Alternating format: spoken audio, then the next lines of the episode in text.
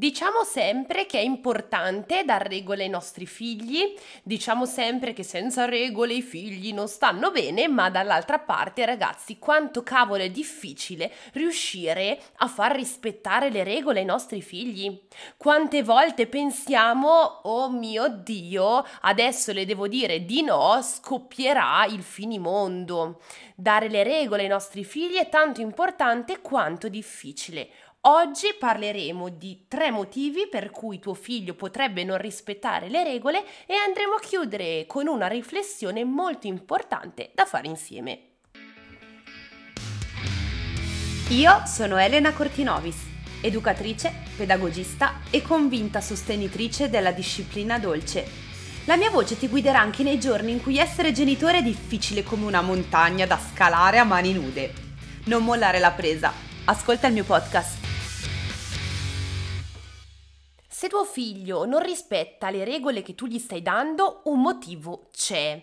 Il motivo spesso non è, ahimè, sarebbe molto più semplice, da imputare a nostro figlio, ma dobbiamo farci un piccolo esamino di coscienza e renderci conto che a volte, spesso, l'errore più grande che noi possiamo commettere è quello comunicativo, ossia facciamo delle cagate a livello comunicativo con i nostri figli che non permettono a nostro figlio di comprendere la regola e quindi non rispettarla, non perché tuo figlio è un ribelle che non vuole rispettare le tue regole, ti vuole mettere alla prova, ma perché semplicemente questa regola non è stata chiara e comprensibile per lui.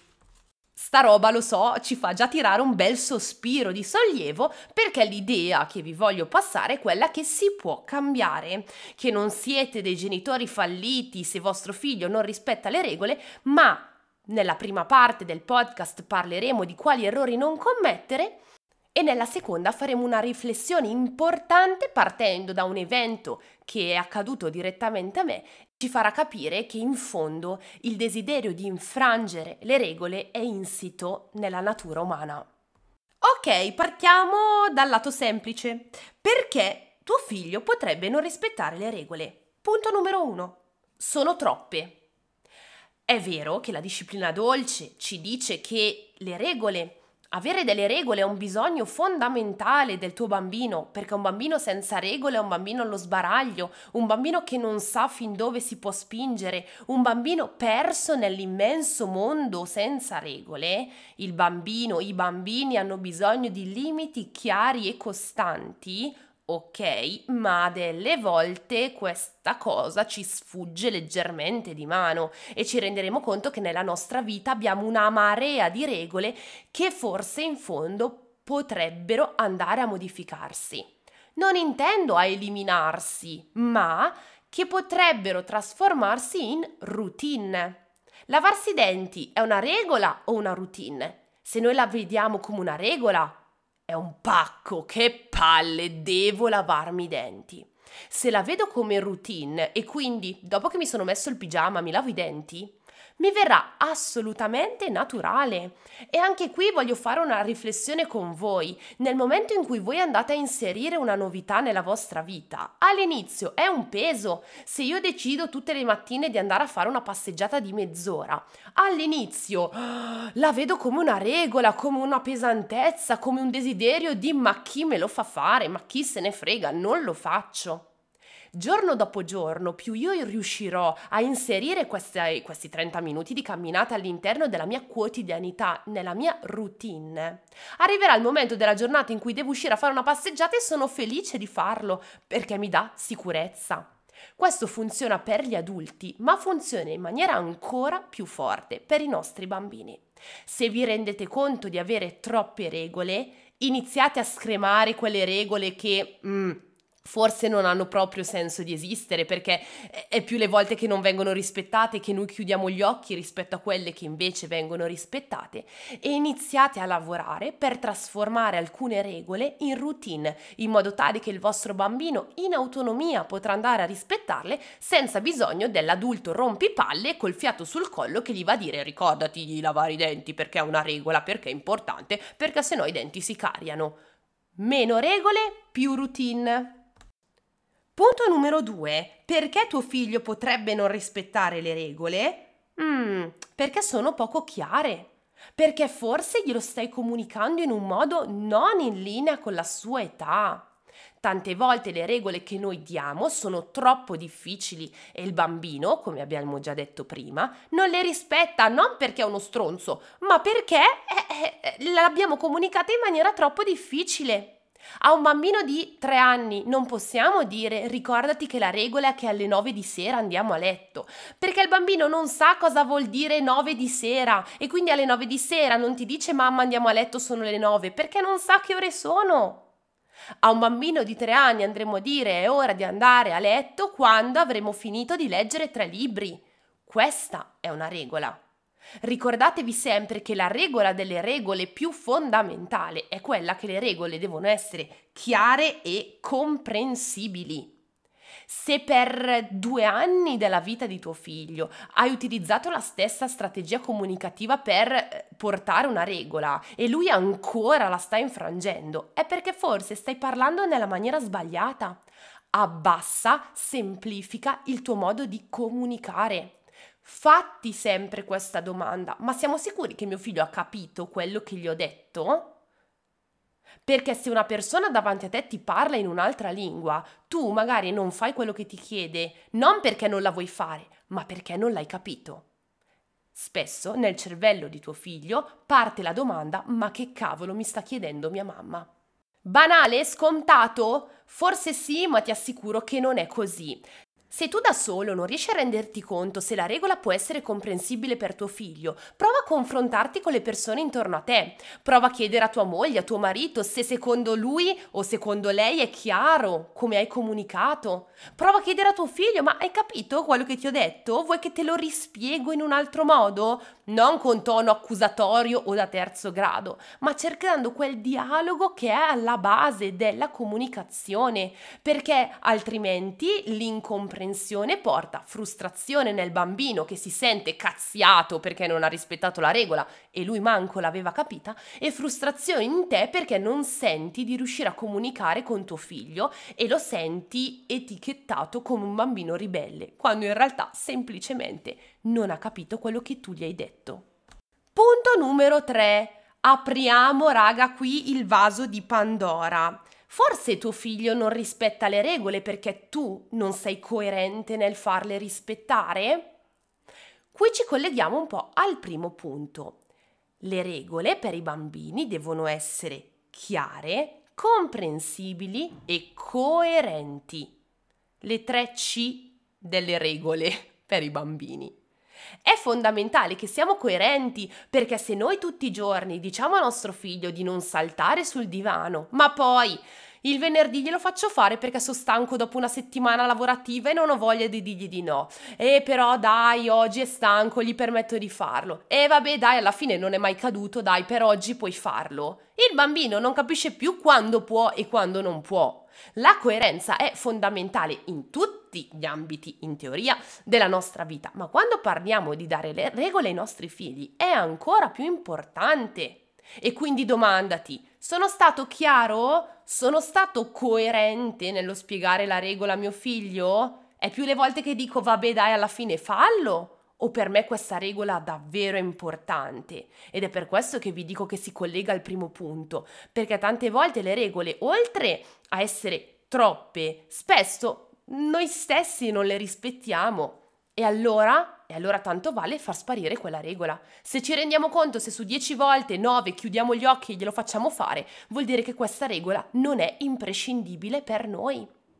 Le regole che noi diamo devono essere sempre portate avanti. Quindi noi comprenderemo nostro figlio che piangerà di fronte alla regola, gli diremo che lo abbiamo compreso, che capiamo che è arrabbiato, ma quella regola va rispettata, proprio per il concetto di limiti chiari e costanti, di cui i nostri figli hanno un estremo bisogno.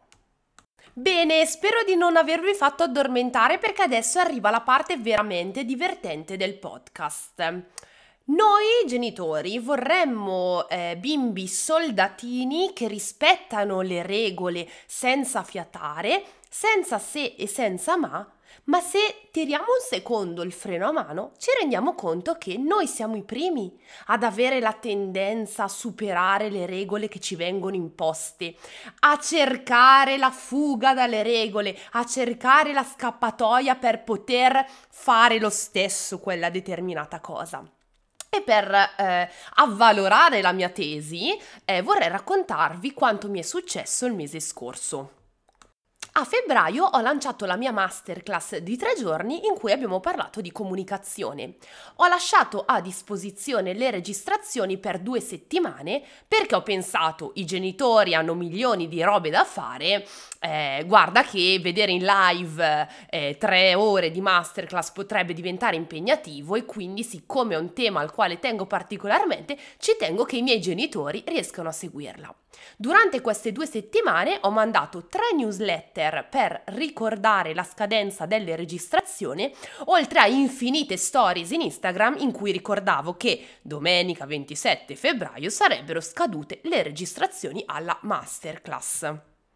Questa per me possiamo vederla come una regola. Elena Cortinovis ha dato come regola che le registrazioni della masterclass sarebbero scadute il 27 febbraio. Dal 28 febbraio queste registrazioni non sarebbero più state disponibili. Ebbene, a partire dal 26 febbraio, dove il ticchettio della scadenza delle registrazioni iniziava a farsi sentire, mi sono iniziate ad arrivare una marea di messaggi di genitori che mi chiedevano: ti prego Elena, allunga il tempo delle registrazioni. Ti prego Elena, dammi ancora una settimana perché XY motivi non sono riuscita a seguirla. Elena, oh mio Dio, non ho fatto in tempo, ti prego dammi ancora del tempo per riuscire a seguirle. Io cosa ho fatto?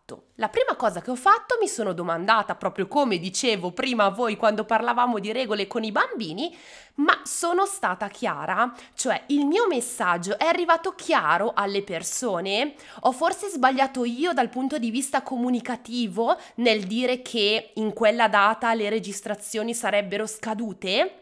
Beh, la risposta che mi sono data è sì, sono stata chiara, ho chiesto un po' di feedback alle persone intorno a me, ma soprattutto ho valutato i messaggi che mi arrivavano. I messaggi che mi arrivavano non erano: Elena, non ho capito quando le registrazioni scadevano, Elena, non avevo capito che il 27 sarebbero scadute.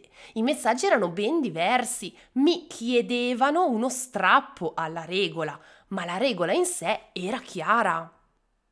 E quindi qui è nato il mio secondo ragionamento.